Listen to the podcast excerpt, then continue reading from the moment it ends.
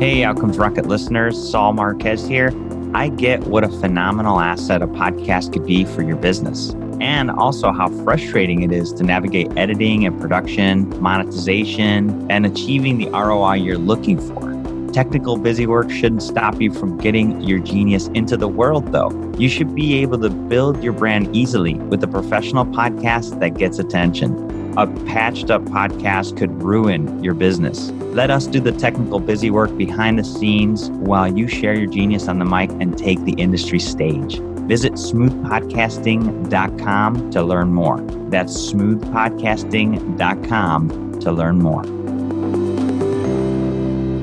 Welcome back to the Outcomes Rocket, everyone. Saul Marquez here, and today I have the privilege of hosting the outstanding Tom Chittenden. He is the Chief Data Science Officer and founding director of the Genuity Science Advanced Artificial Intelligence Research Laboratory. Tom is responsible for development and execution of the global AI and machine learning R&D strategy. This R&D initiative includes development of advanced deep learning, statistical machine learning, and probabilistic programming and analytics aimed at furthering scientific understanding of human disease initiation and progression, knowledge that could be directly applied in innovative products for better care and medicine in a range of disease areas. The principal focus of the work of Tom and his team is the development and application of integrated system biology models to investigate evolutionary factors of human disease they're taking a lot of cost out of the production of, of these drugs. Tom holds his PhD in molecular cell biology and biotechnology from Virginia Tech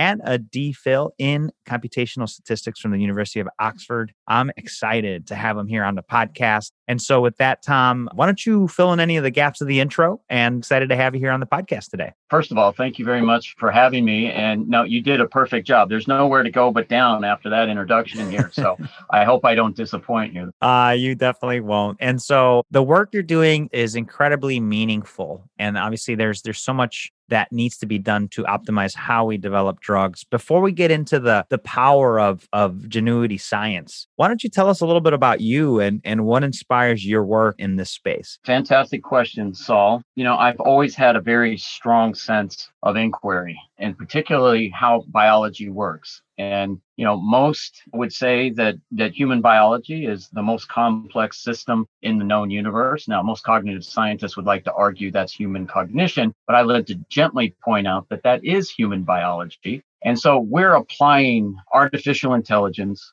machine learning techniques arguably the most advanced technology in human history to advance our collective understanding of human biology in order to better understand disease. And I think that's what differentiates us from the rest of the pack is that we have to fully understand human disease before we can start building more effective therapeutics. And what we have done over the last six years is we figured out how to build in something called probabilistic programming or causal inference. So we've moved away from strict classification, which is basically just dressed up correlation. We're not trying to find what correlates with human disease. We've had three and a half billion years of natural engineering that has gone into the current state of the cell. So everything in the human genome, in human biology, correlates with one degree to another. And so, what we're trying to do is find or build techniques that can robustly identify the drivers of disease. And we have a very strong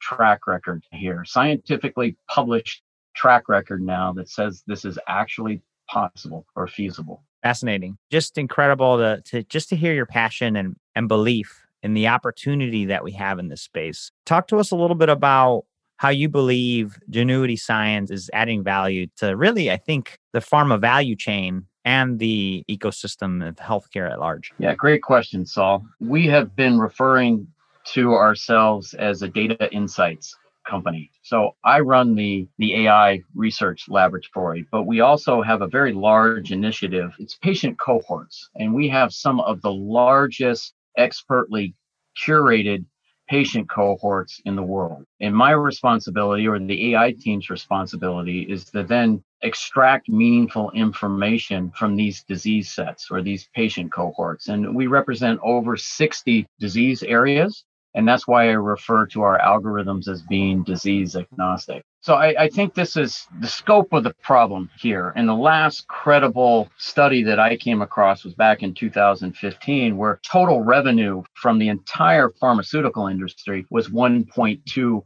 trillion.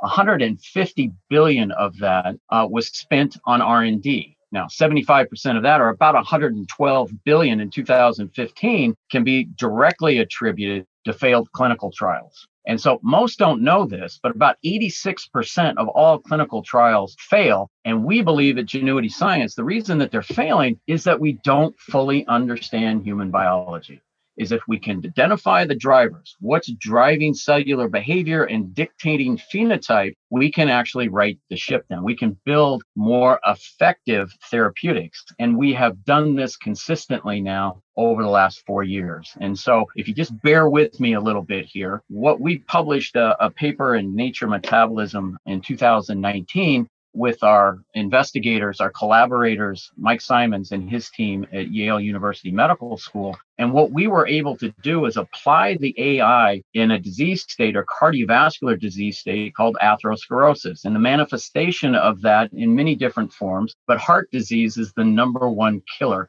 in the world. And what we were able to do in, in 2019 was not only inhibit atherosclerotic plaque development in, in mice, we were actually able to reverse it. Now, the information that we gained from that, we then published another more advanced paper in 2020 in, in, in a journal called Cell Stem Cell, where we were looking at another big killer it's thoracic aortic aneurysm. So when the aorta ruptures, it's it's a guaranteed death sentence. Hmm. And so, what we were able to do with that study, from everything that we learned from the 2019 study, we were able to apply that in a longitudinal experimental design. So, we were looking at how, how cells differentiate or change over time, and we were able to reverse a thoracic aortic aneurysm. And now, here in 2021, we are very, very excited. We've uh, We've been working with our collaborators at the University of Strasbourg Seiamak Bahram's team there at the medical school, we are actually looking at the molecular drivers of COVID 19. Hmm. And what we've uncovered is a very complex disease etiology associated with something called acute respiratory distress syndrome. And the bottom line here is that we've been able to block the virus's means of getting into the cell. So we are blocking viral uptake and viral replication in human lung cells. This work has been done in actual patient populations. And so please bear with me here. Forgive my Midwest vernacular. If I'm just going to put it down at this level here, so everyone understands what we're talking about. If the virus can't get into the dance, it can't pee in the punch bowl. And that is what we've been able to show. It's not going to be able to basically muck up all the signal transduction uh, networks and how the cell behaves. And so we're very, very excited about that. And as equally exciting is that there is a therapeutic that's currently in phase one trials that blocks the expression of this protein that we've uncovered in COVID 19. They're using it. A company in San Francisco is actually using it. And again, it's in a phase one clinical trial for oncology. So if we can actually block all of this in human patients and show that it's effective, this is going to be the industry's first repositioning, real repositioning of an actual drug. AI, ML aided or based repositioning of an actual drug. And so what we're showing now is that all of the math and statistics can point investigators in the right direction to save time and expense in developing these therapeutics. Yeah, that's very interesting, Tom. So this particular drug, at what point is it taken? The the one you're telling me about for COVID that, you know, I guess prohibits the protein intake. How does it work? When do people take it? We're not there yet, and I can't share all the specifics of this yet. Okay. We, we, we're just about ready to submit the paper for peer review. So I can't, again, I can't share the specifics of it, but it's sure. a host protein. It's a protein that's expressed on human cells. Mm-hmm. And so when we block the expression of that, the virus can't interact with the cell.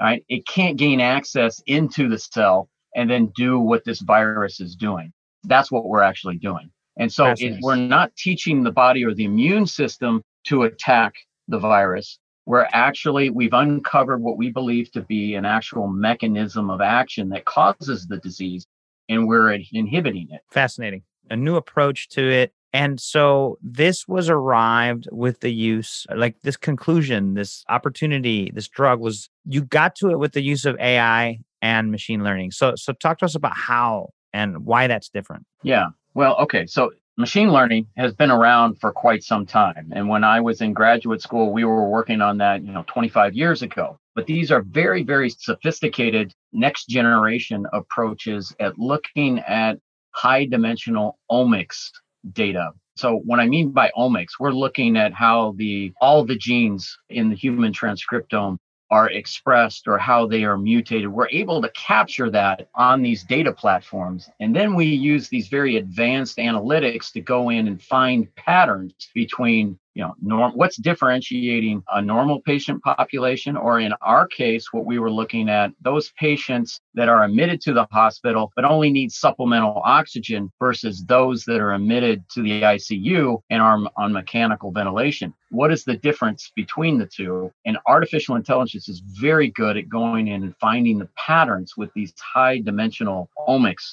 platforms that then at the end of the day if they're doing their job what they do is they they generate very very robust working hypotheses that then the investigators the experimentalists can then get in behind the wet bench and validate. And that's how we work very closely with all of our academic collaborators. Makes a lot of sense. Makes a lot of sense. And so help us understand how you translate these approaches these unique approaches in doing things better than what's available today. And and what kind of results are you getting so the results that we are getting, again, 2019, we reversed atherosclerosis. 2020, we reversed aortic aneurysm or inhibited aortic aneurysm. And now 2020, we're addressing the actual pandemic. But the way that we go about this is the strategic application of six or seven classes of these types of algorithms, and we're integrating them together. So it's an ensemble approach of these classification methods. I have never trusted a single run of a single algorithm on a single cut of the data. So normally we have to do is we we partition the data so that we're training the algorithms on a certain percentage of the data, usually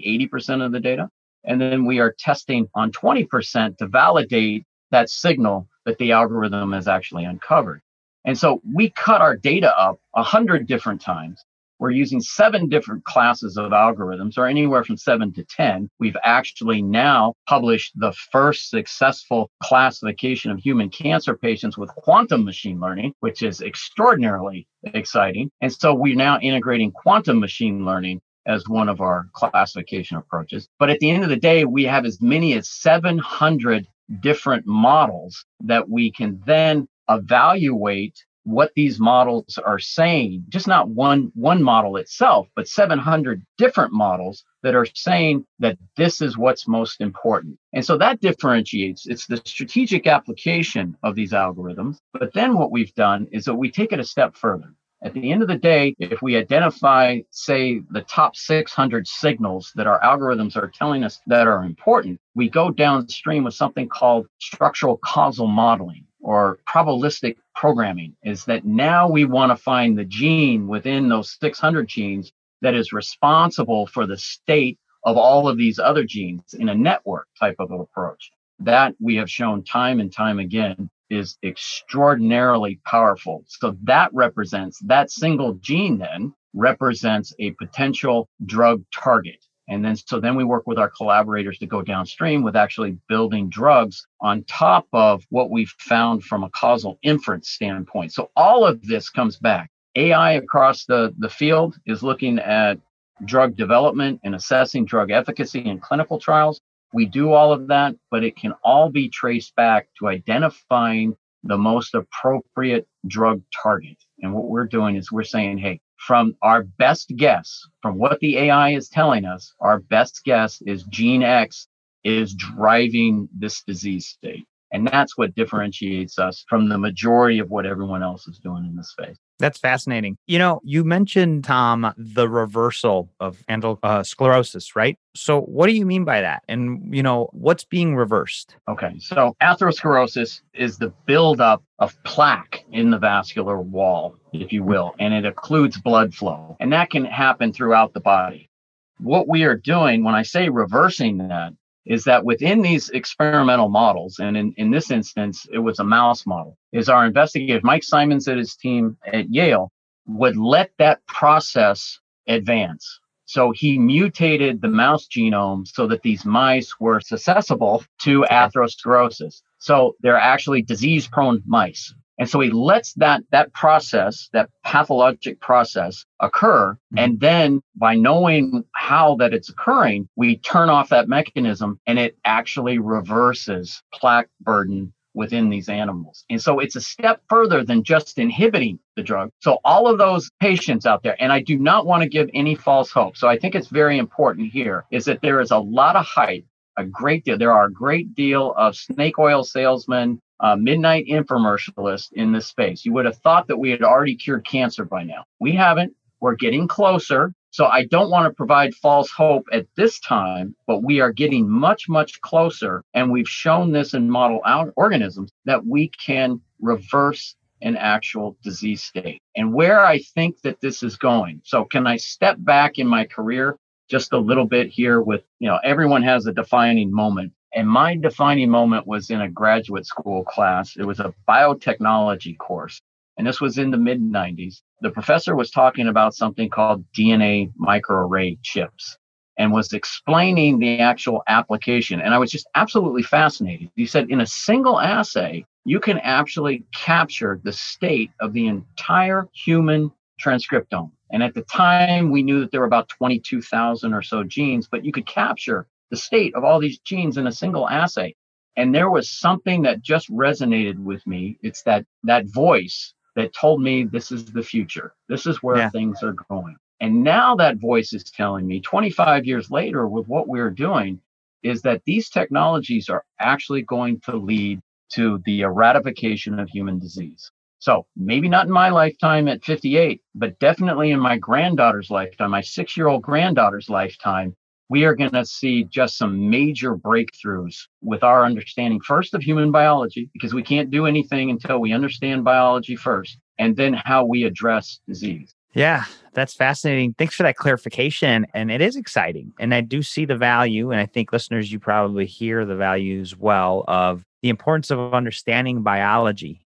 Because if we understand how these cells get diseased and how they break down, we're able to to stop that from happening maybe even reverse it like in the, examples that that tom just shared. So, Tom, you obviously have been thinking about this for a long time, and the team at Genuity Science is is working on a slew of different global disease data sets that are going to lead to some great solutions. In the work that you do, what would you say is is one of the biggest setbacks you've experienced and a great learning that has made you and and the team and the company better? Yeah, we, we are tackling a number of very, very difficult or complex problems. And one of them, which plagues everything that we do, one of the reasons that we run ensemble approaches, and I and I won't get too much in, or too deep into the weeds here, but it's something called statistical optimization. How well can an actual algorithm define a pattern in this data that is so highly correlated with all the other features? And so if you run that algorithm once, you run it again, you're going to get the same classification performance. You're going to be able to discriminate these two classes or three classes or four classes depending on the experimental design. But the features that that classification is based on will always be different for the most part. And so, how do we build these algorithms that are more robust, that we can capture the real underlying biology? What is actually driving disease versus what is the significant amount of signal that actually correlates with the disease? And that has been the biggest hurdle or problem that we are currently addressing right now. And that's why we've moved into unconventional computing approaches like neuromorphic computing and quantum computing. It appears that they are, are much better at defining what's actually driving that disease or more consistently defining what is important and just not what is correlated uh, with the disease. Yeah, it's a challenge, right? Because when you get in there, there's a lot of noise. And so what do you actually do with it? You know, what's the signal? And and it's challenging when you have such diverse data sets. I think that the approaches you guys are taking are are exciting and unique ways to get to the answer in a clearer, quicker way. What are you most excited about today? Oh, Fantastic question, Sal. I could spend the next hour and a half talking to you about this. It's the advent of single cell science. What I've been talking about, well, the nature metabolism and the cell stem cell paper were based on single cell, pulling, extracting signals from single cells and coupling that with very advanced generative AI models. And that I believe is going to not only revolutionize our understanding of human biology, but it's going to completely transform the field. And so, what we found with that longitudinal experimental design from the cell stem cell paper is that there is evidence now that it's not the whole collection of a cell population that's actually driving disease. It's specific pockets of abnormal cells that are actually driving disease. And we can now, again, at the single cell level, actually look at how these cells are changing over time, which gives us vastly more, much more information than we could have ever, ever thought to uh, have been able to capture in the past or in the recent past, even.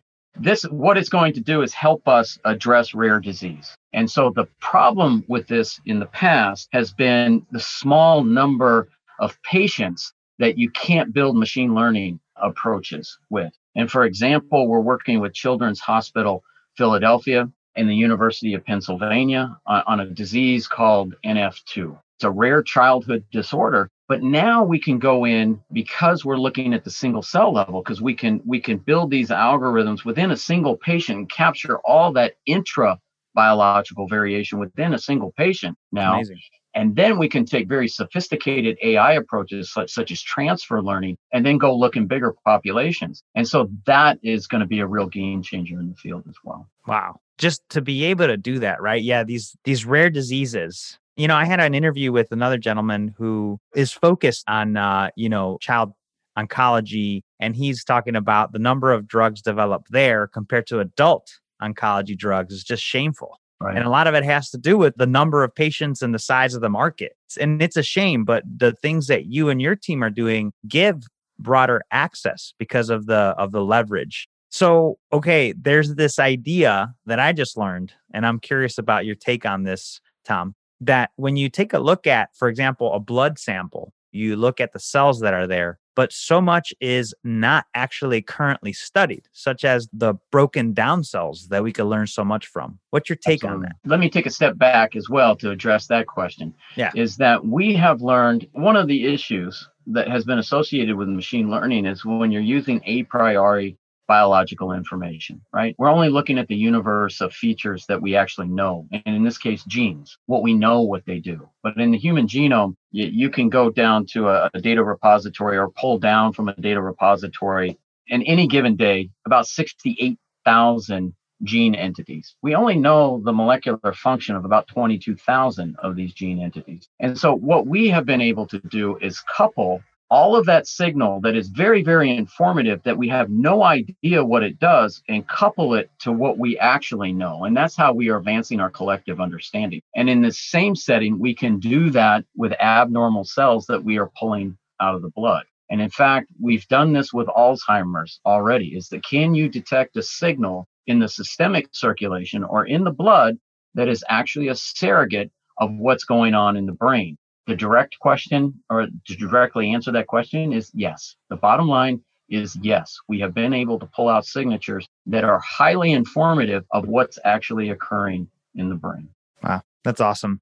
So, going back to your point, it makes the process of discovery more efficient and it cuts into that 150 billion dollars of lost R&D. So if you're a pharma company listening to this, thinking about all that money going out the window, think about this. This is an opportunity for you to do it differently. It's very exciting. I'm excited about this, and the future is now here. Tom, you, you talked about that day that you were in your classroom and you thought, man, this is the future. Well, now we have the computing power We have the genome sequenced. We're ready for this. So take us home with what you believe we should be thinking about here. And then also, as folks think about how they could best engage with the Genuity Science team, where's the best place they could do that? How can they reach out to you and the team? First of all, we are, in the way I'm looking at it, is that we have just, this is the tip of the iceberg. We're basically, we're off to the races here. We have all the tools now to actually start addressing disease in a very, very robust, reproducible, meaningful manner here that will lead to more efficacious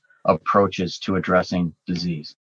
As far as how to get a hold of us, the website that we have, genuitysci.com, is a good way. Your listeners can reach out to me on LinkedIn and, and get a hold of me. That's that's a good way as well but I would love to hear from your listeners here their interest in what they are working on as well, because it's going to take a team effort. And we are extraordinarily collaborative at Genuity Science to be able to, to address these very, very complex questions. It's going to take a lot of individuals thinking outside the box. Well, there you have it, folks. Reach out. The time to collaborate is now. Tom, I'm floored with the awesome work that you and your team are doing, and I'm excited for the future. So thank you for inspiring that in, in me and and I know the listeners are too. So appreciate you doing that and certainly excited to keep up with you and and the success that you guys are having and will continue to have. Thanks, Tom. Fantastic, Saul. Thank you for giving us the opportunity to share what we're working on. So thank you.